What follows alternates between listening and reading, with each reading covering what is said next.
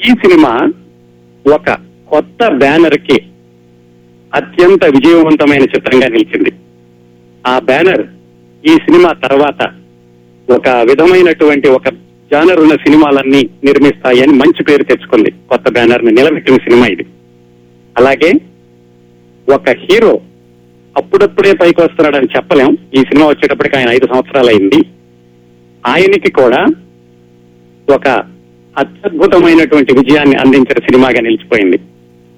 ఆయన కెరీర్లో ఈ సినిమాలో పోషించినటువంటి పాత్ర బహుశా మళ్ళా ఇప్పటి వరకు కూడా ఆయన పోషించలేదు. ఆయన కెరీర్లో ఇలా ఈ సినిమాలో పోషించిన పాత్ర ఈ ఒక్క సినిమాలోనే పోషించారనుకుంటాను. అలాగే ఈ సినిమా కథాంశం చాలా విభిన్నమైంది.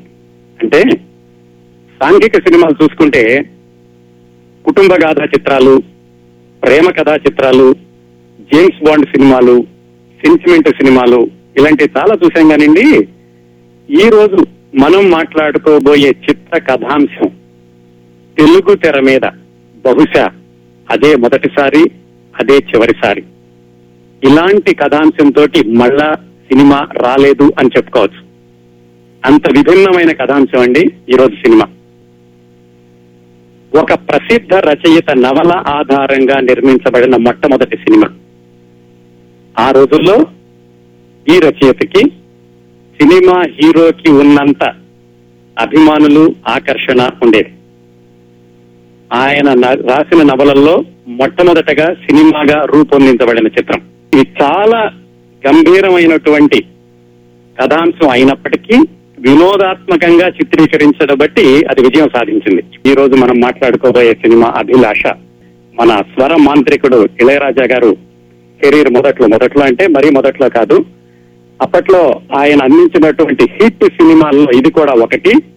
అంతేకాకుండా ఈ సినిమా ముందు వరకు ఇళయరాజా చాలా వరకు తమిళ సినిమాల్లోని సంగీత బాణీల్ని తెలుగులో అనువదించే వాళ్ళు అని ఒక వాడుకుంది ఉంది.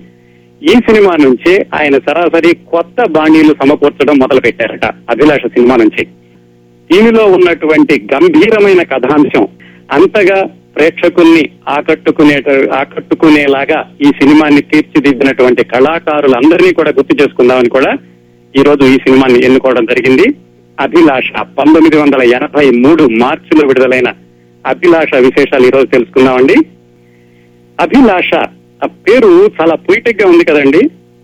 రచయిత ఎండమూరి వీరేంద్రనాథ్ చాలా భావుకత ఉన్న రచయిత.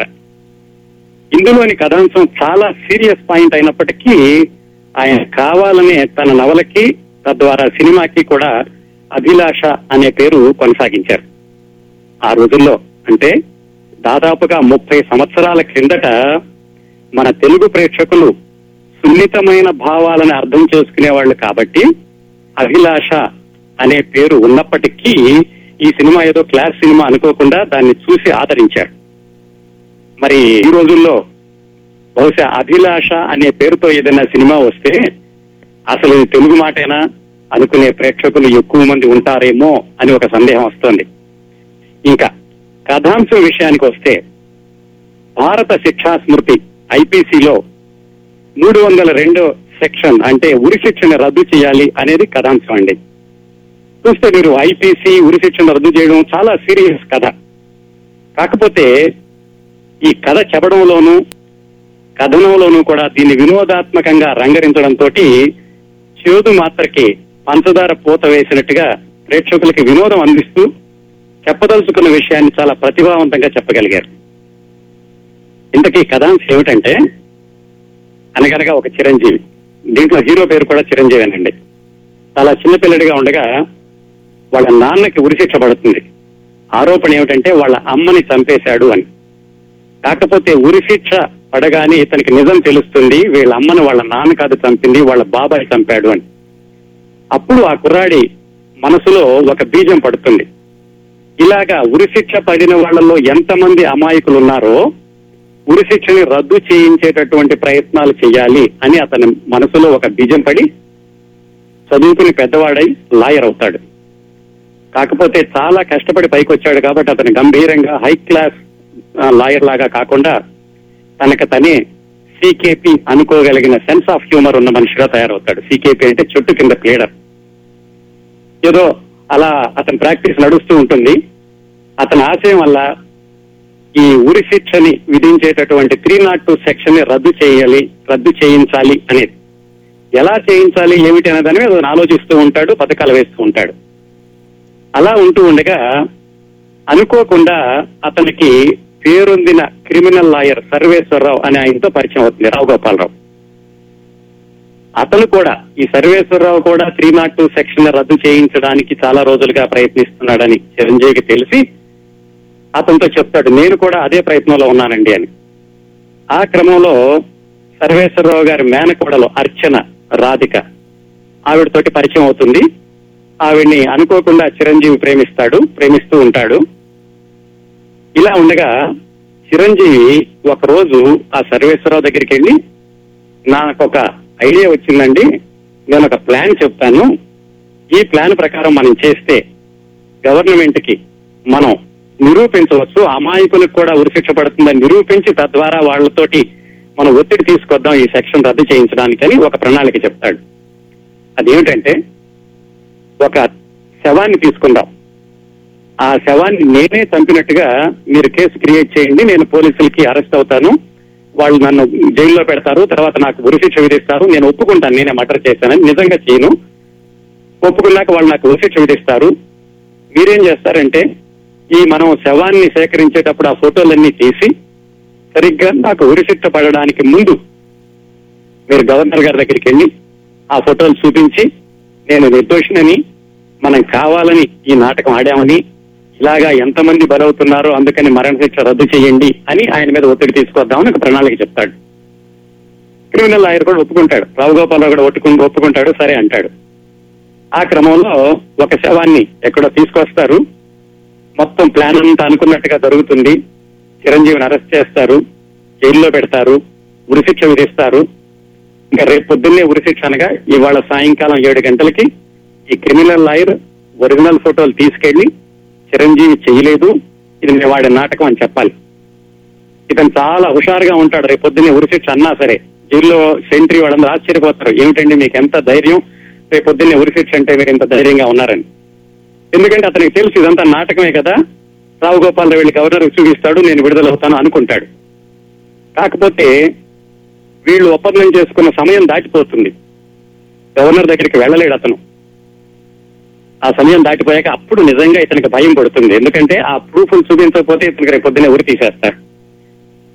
సరిగ్గా అదే సమయంలో ఇతను ప్రేమించినటువంటి అర్చన సర్వేశ్వరరావు మేనకోడలు కూడా విదేశాల నుంచి వచ్చి ఆ అమ్మాయి కూడా తెలుస్తుంది రేపు పొద్దున్నే ఉరి తీస్తున్నారు. ఇతను ఎవరో ఒక అమ్మాయిని రేప్ చేసి చంపేశాడని పేపర్లో న్యూస్ ఉంటుంది. విషయం ఏమైందంటే ఆ సర్వేశ్వరరావు గవర్నర్ దగ్గరికి వెళ్ళాల్సిన వాడు బయలుదేరాడు కానీ అతను వెళ్ళలేదు. ఎందుకు వెళ్ళలేదు అంటే యాక్సిడెంట్ అయింది అని చెప్తాడు.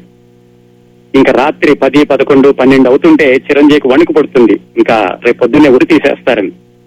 అప్పుడు తన ఎదురుగుండా ఉన్న సెంట్రీకి చెబుతాడు రాళ్ళపల్లికి చెప్పి ఇది నిజంగా జరిగింది ఇది నాటకం ఆడదాం అనుకున్నాము. ఇది కథ అడ్డం తిరిగింది అతను రావాల్సిన వాడు రాలేదు. దీన్ని వెళ్ళి నువ్వు ఎలాగైనా అర్చనకి చెప్పి మీరు ఎలాగైనా చేసి ఆ ఫోటోలను సంపాదించి రేపు నన్ను ఉరి తీసేలోగా మీరు గవర్నర్కి చెప్పి దీన్ని నాటకం అని చెప్పి ప్రూవ్ చేసి నన్ను విడుదల చేయాలని అతను చెప్తే అతను అర్ధరాత్రి వెళ్ళి అర్చన్ని కలుసుకుని నానా తంటాలు పడి ఇద్దరు ఆ ఒరిజినల్ ఫోటో నెగిటివ్స్ తీసుకుని ఆ ఫోటోలు తీసుకుని గవర్నర్ దగ్గరికి వెళ్ళి సరిగ్గా చిరంజీవి ఉరికంబం ఎక్కడానికి ఒక నిమిషం ముందు వాళ్ళు వచ్చి ఉరిని ఆపు చేయిస్తారు. ఇంతవరకు బాగానే ఉంది. దాదాపుగా సినిమా అయిపోయిందేమో అనుకుంటాం. ఎందుకంటే అతని ఉరి శిక్ష అయిపోయింది కదా అని. కానీ అసలు కథాంశం ఉరి శిక్ష పడే త్రీ నాట్ టూ సెక్షన్ రద్దు చేయించడం కదా? అక్కడ ఒక నిమిషం పాటు ప్రేక్షకులు కనిపిస్తుంది. అయిపోయింది కదా మళ్ళా ఇంకేం చెప్తున్నారు అని. కానీ వెంటనే గొలపుడు మారుతీరావు పాత్రను ఓబిలేసు అని అతన్ని ప్రవేశపెట్టి కథని మళ్ళీ వేగం పుంజుకునేలాగా చేసి అసలు ఆ శవం వెనకాలన్న రహస్యం ఏమిటి? ఆ శవం ఎక్కడిది? అనే దాన్ని పరిశోధించి దాన్ని బయట పెడతారు ఆ శవాన్ని ఆ అమ్మాయిని నిజంగా హత్య చేసింది క్రిమినల్ లాయర్. దాని వెనకాల ఒక కథ ఉంటుంది. చేసి అతను ఆ అమ్మాయి శవాన్ని ఎలాగా దాన్ని మాయం చేయాలనుకుంటున్న సమయంలో చిరంజీవి మాట చెప్పేసరికి చిరంజీవి మీద నేరం తోసి నిజంగా అతను గవర్నర్ దగ్గరికి వెళ్ళేప్పటికి యాక్సిడెంట్ అవల అతను కావాలని ఆగిపోయాడు. చిరంజీవిని నిజంగానే ఉరి తీయించాలని. ఈ విషయాలన్నీ చివరిలో తెలుస్తాయి. చివరికి ఆ క్రిమినల్ లాయరే నేరస్తుడు అని తెలుస్తుంది. క్రిమినల్ లాయర్కి ఉరిశిక్ష వేస్తారు. అప్పుడు చిరంజీవి వెళ్ళి వాదిస్తాడు. వాదన చక్కగా ఉంటుంది. మనకు కరెక్టే కదా అనిపిస్తుంది. ఉరిశిక్ష వేస్తే నేరస్తుడు ఒక నిమిషంలో చనిపోతాడు. కానీ అది శిక్ష ఎలా అవుతుంది? అతను ఒక నిమిషంలో ఈ ఈ లోకం నుంచి వెళ్ళిపోయే అతను ఈ లోకంలో ఉండేటువంటి బాధలకు దూరంగా అయిపోతాడు. దానికంటే అతనికి యావజ్జీవ కారాగార శిక్ష విధించి బతికినన్నాళ్ళు తాను చేసిన నేరానికి బాధపడేలాగా ఉండేలాగా చేస్తే నిజమైన నిజమైన శిక్ష అవుతుంది. కానీ ఉరి శిక్ష శిక్ష ఎలా అవుతుంది అని వాదించి కోర్టులో గెలిచి రావు గోపాలరావుకు పడిన ఉరి శిక్షని యావజ్జీవ కారాగార శిక్ష చేయిస్తాడు. చేశాక చివరిలో ఏ ప్రైమ్ మినిస్టరు ఏ రాష్ట్రపతి పాలనలో ఉరి శిక్ష రద్దవుతుందో వాళ్ళకి ఈ సినిమా అంకితం అని చివరిలో పెట్టి జైహింద్ అనడంతో కథ ముగుస్తుంది. అదండి కథ.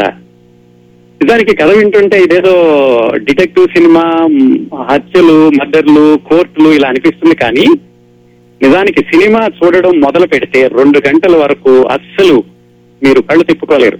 అంత వినోదాత్మకంగా ఉంటుంది. దానికి కారణం రచయిత దర్శకుడు స్క్రీన్ ప్లే అలాగే మన స్వరమాంత్రికుడు ఇళయరాజా అందరినీ కూడా అభినందించాలి. ఇంత సీరియస్ కథాంశాన్ని వినోదాత్మకంగా చెప్పి దాన్ని విజయవంతమైన చిత్రం చేసి ఆ బ్యానర్ను నిలబెట్టడమే కాకుండా చిరంజీవి కెరీర్లో కూడా టాప్ టెన్ మూవీస్ చెప్పుకోండి అంటే ఖచ్చితంగా అభిలాష ఒకటిగా ఉంటుంది.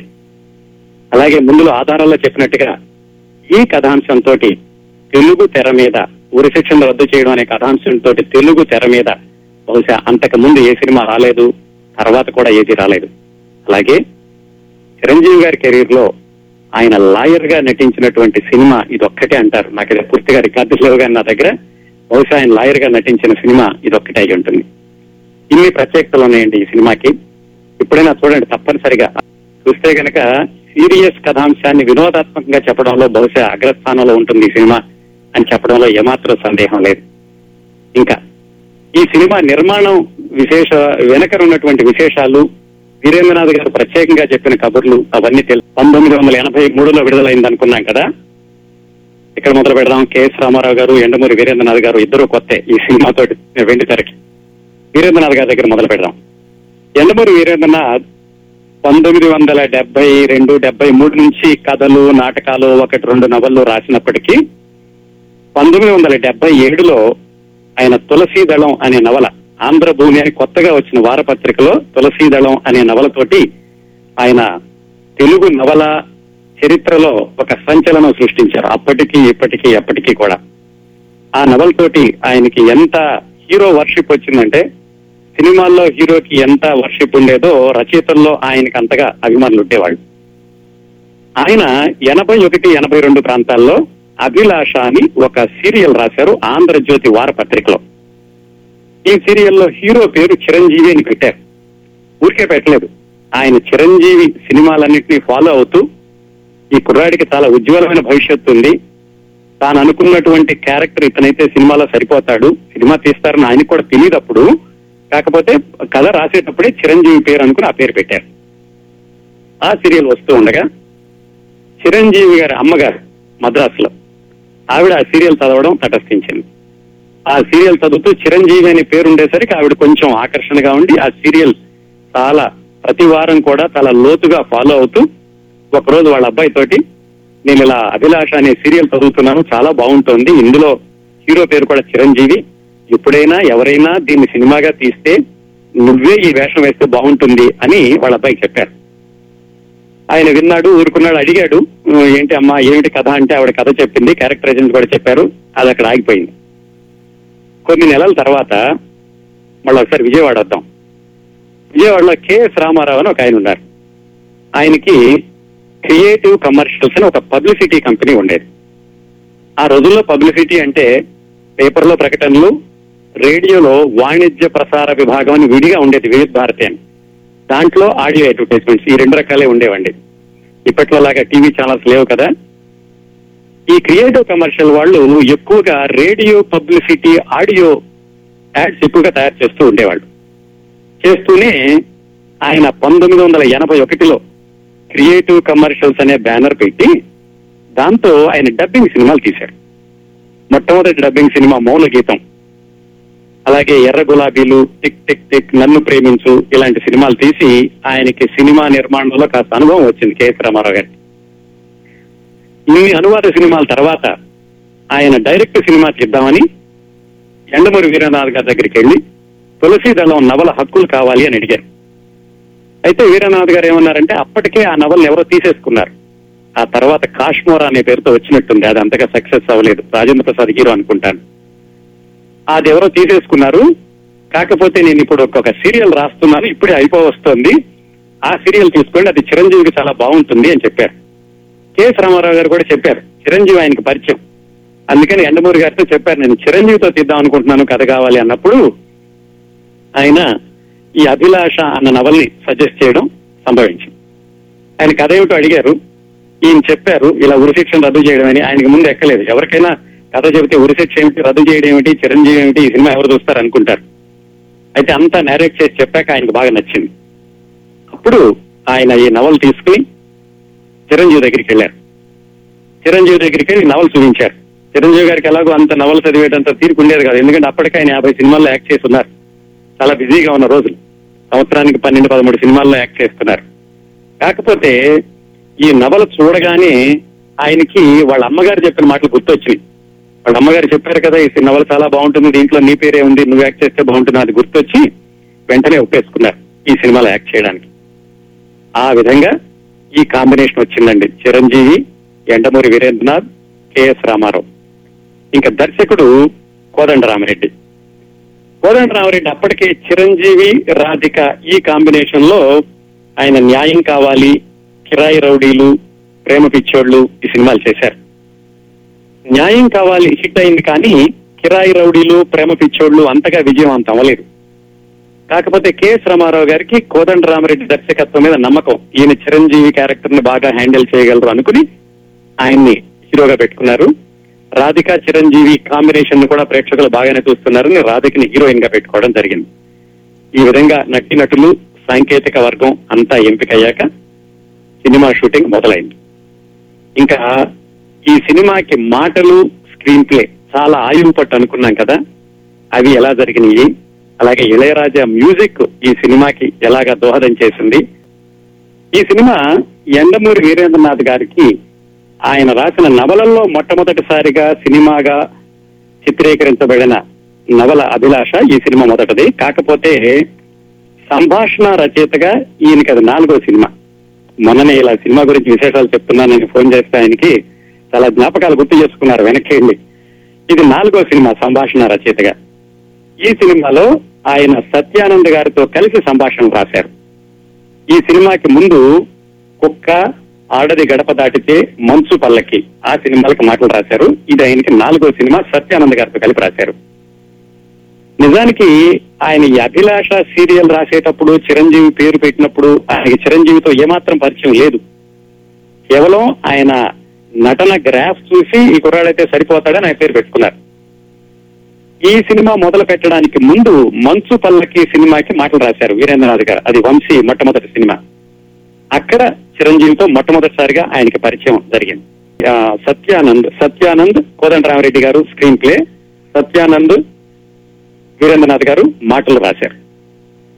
సంభాషణలు కూడా ఎంత సటిల్గా ఉంటాయంటే ఎక్కడా కూడా చాలా హద్దులు దాటినటువంటి కామెడీ కానీ బలవంతంగా నవ్వించే సీన్లు కానీ ఉండవు. సటిల్ డైలాగ్స్ సన్నివేశమైన పరమైన హాస్యం సంభాషణ పరమైన హాస్యం రెండు కూడా చక్కగా పడుగు పేకల్లాగా అల్లుకుపోకు అల్లుకుపోతూ వెళ్తాయి. అందుకే చెప్పాను మీకు రెండు గంటల వరకు ఎక్కడా బోరు పెట్టదు. చిట్టు చివరిలో కూడా కొంచెం ఆ ట్రాన్సిషన్లో రెండు నిమిషాలు వచ్చుకుంటే మళ్ళా చిట్టు చివరి వరకు చాలా స్పీడ్గా వెళ్తూ ఉంటారు. ఈ సినిమా షూటింగ్ ఎక్కువగా వైజాగ్లో జరిగింది.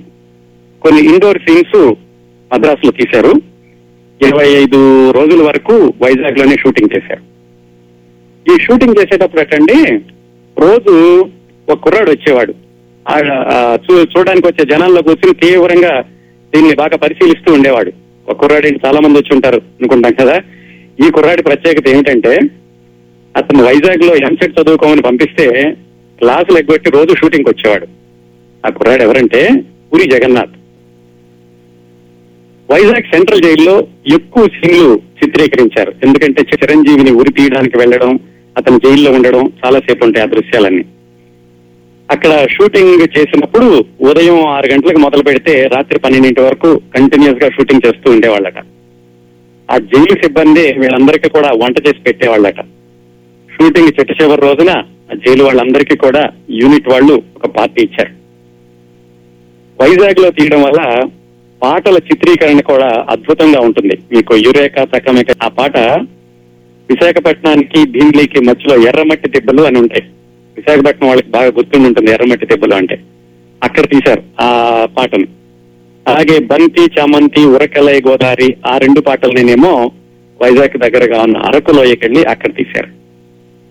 ఈ సినిమాలో చిట్ట చివరిలో ఒక పాట వస్తుంది. సంధ్య పొద్దుల కాడ. కథ అంతా చాలా సీరియస్గా నడుస్తుండగా సడన్గా ఒక పాట వస్తుంది. ఆ పాట ఏమైందంటే సినిమా అంతా చిత్రీకరణ అయిపోయాక సినిమా అంతా అయిపోయింది అనుకున్నాక చిట్ట చివరిలో ఆ పాట పిక్చరైజ్ చేయాల్సి వచ్చింది. అప్పటికి ఎవరి డేట్స్ లేవు. ఒకే ఒక్క రోజు చిరంజీవి గారి డేట్ ఉందని చెప్తే అప్పటికప్పుడు హఠాత్తుగా వాళ్ళు ఊటీ వెళ్ళి బొటానికల్ గార్డెన్స్లో ఉదయం నుంచి సాయంకాలానికల్లా ఆ పాట పిక్చరైజ్ చేశారు.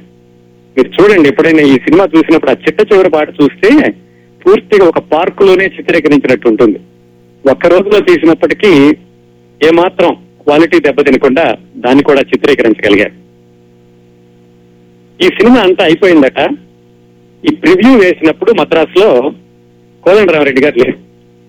ఆయన హైదరాబాద్లో ఉన్నారు. రివ్యూ వేశాక ఆయన శ్రీమతి గారు ఫోన్ చేసి ఏమండి సినిమా పోతుంది ఈ సినిమా సరిగ్గా ఆడదు ఇంత సీరియస్ కథాంశం అసలు దీని సినిమా ఎవరు తీయమన్నారు? కోదండరామరెడ్డి గారు తప్పు డెసిషన్ అంటున్నారండి. సినిమా ఆడే సూచనలు కనిపించడం లేదట అని ఆవిడ ఫోన్ చేసి చెప్పారు. రెడ్డి గారికి విపరీతంగా దిగులు పట్టుకుంది. ఎందుకంటే అంతకు ముందే రెండు సినిమాలు ఆయన ఫెయిల్ అయినాయి. ఆయన వీరేంద్రనాథ్ గారిని తీసుకుని ట్యాంక్ బండ్కి వెళ్ళి ఇలా అవుతోందట ఈ సినిమా ఇలా అయితే కనుక నా కెరీర్ పోతుంది పైగా నీ నవల మొట్టమొదటిసారిగా సినిమాగా వస్తుంది ఇద్దరికి దెబ్బ అని ఆయన ఆల్మోస్ట్ కళ్ళనీళ్ళ పర్యంతం అయినప్పుడు వీరేంద్రనాథ్ ఆయనకి సర్ది చెప్పారట. టాక్ అలాగే ఉంటుంది ముందులో. ఎందుకంటే ఇదేమో love story family story action movie ఇలాంటిదేమీ కాదు కదా. అయినా కంగారు పడకండి. తప్పనిసరిగా ఈ సినిమా ప్రేక్షకులు బాగా రిసీవ్ చేసుకుంటారనే నమ్మకం నాకు ఉంది అని వీరేంద్రనాథ్ గారు సర్ది చెప్పారట. సినిమా విడుదలైంది. అత్యద్భుతమైన విజయం సాధించింది. మనం పదే పదే చెప్పుకున్నట్టుగా విజయానికి కారణం చిరంజీవి క్యారెక్టరైజేషన్. ఆయన యాంగ్రీ యంగ్ మ్యాన్గా అన్ని సినిమాలు వస్తున్న రోజుల్లో దీంట్లో కాస్త హ్యూమర్ టచ్ ఇచ్చి ఆ హాస్యాన్ని పండించి ఆయన యాక్షన్ చేసే విధానంలో కూడా ప్రేక్షకులకి రిలీఫ్ ఇస్తూ కథను చక్కగా చెప్పగలగడం వల్ల ఈ చిత్రం విజయవంతం అయిందని చెప్పుకోవచ్చు. అట్లాగే వీరేంద్రనాథ్ గారు పాత జ్ఞాపకాలు గుర్తు చేసుకుంటూ రెండు మాటలు చెప్పారు ఈ సినిమాలో.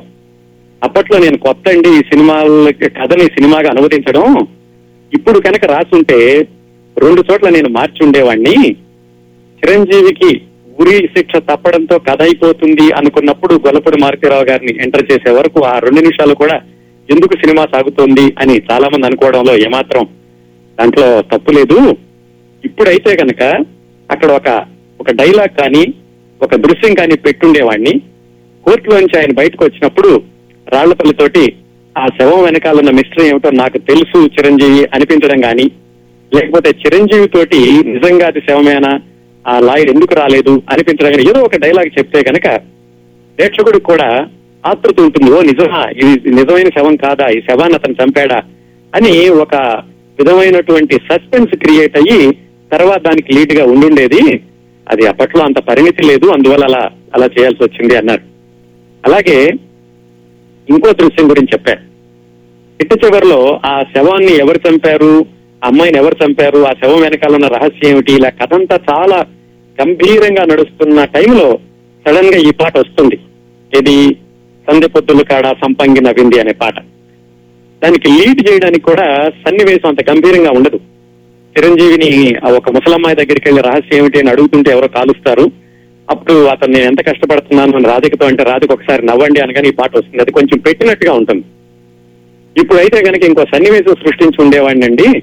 ఇవన్నీ కూడా కొత్తలో ఇమెచ్యూరిటీతో రాసినట్టువి కానీ వీటన్నిటినీ కూడా ప్రేక్షకులు పట్టించుకోకుండా ఆ సినిమాలో ఉన్నటువంటి హాస్యాన్ని దానిలో ఉన్నటువంటి అంతర్గతంగా ఉన్న సందేశాన్ని దాంతో పాటుగా స్వీకరించగలిగి దీన్ని బాగా హిట్ చేశారు అని ఆయన గుర్తు చేసుకున్నారు నిన్న. ఇంకా ప్రత్యేకంగా చెప్పుకోవాల్సింది మన స్వర మాంత్రికుడు ఇళయరాజా.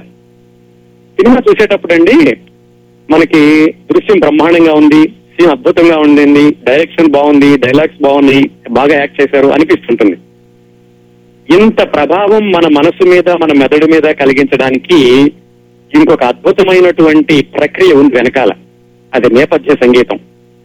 సరైనటువంటి సంగీతం లేకపోతే ఆ మూడ్ క్రియేట్ అవ్వదు మనకి సరిగ్గా అది అందదు.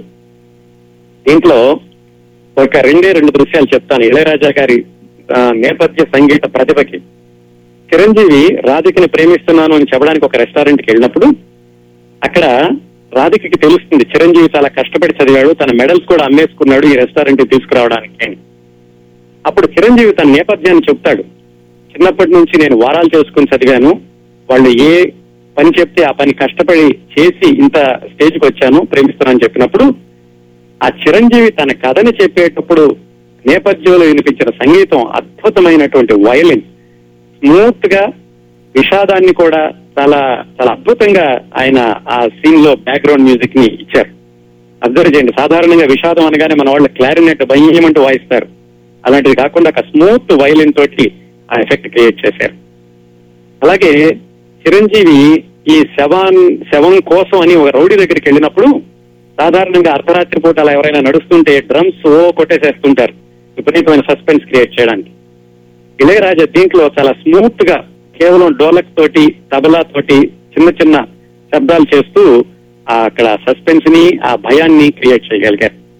ఇవన్నీ చాలా సున్నితంగా పరిశీలిస్తే తెలుస్తాయండి. లేకపోతే సినిమా చాలా బాగుంది అనుకుంటాం అనమాట అందుకని ఇళయరాజా గారిని కేవలం సంగీత దర్శకుడిగానే కాకుండా నేపథ్య సంగీతం ఇవ్వడంలో కూడా ఆయన నేర్పరితనాన్ని మరొకసారి రుజువు చేస్తుంది ఈ సినిమా.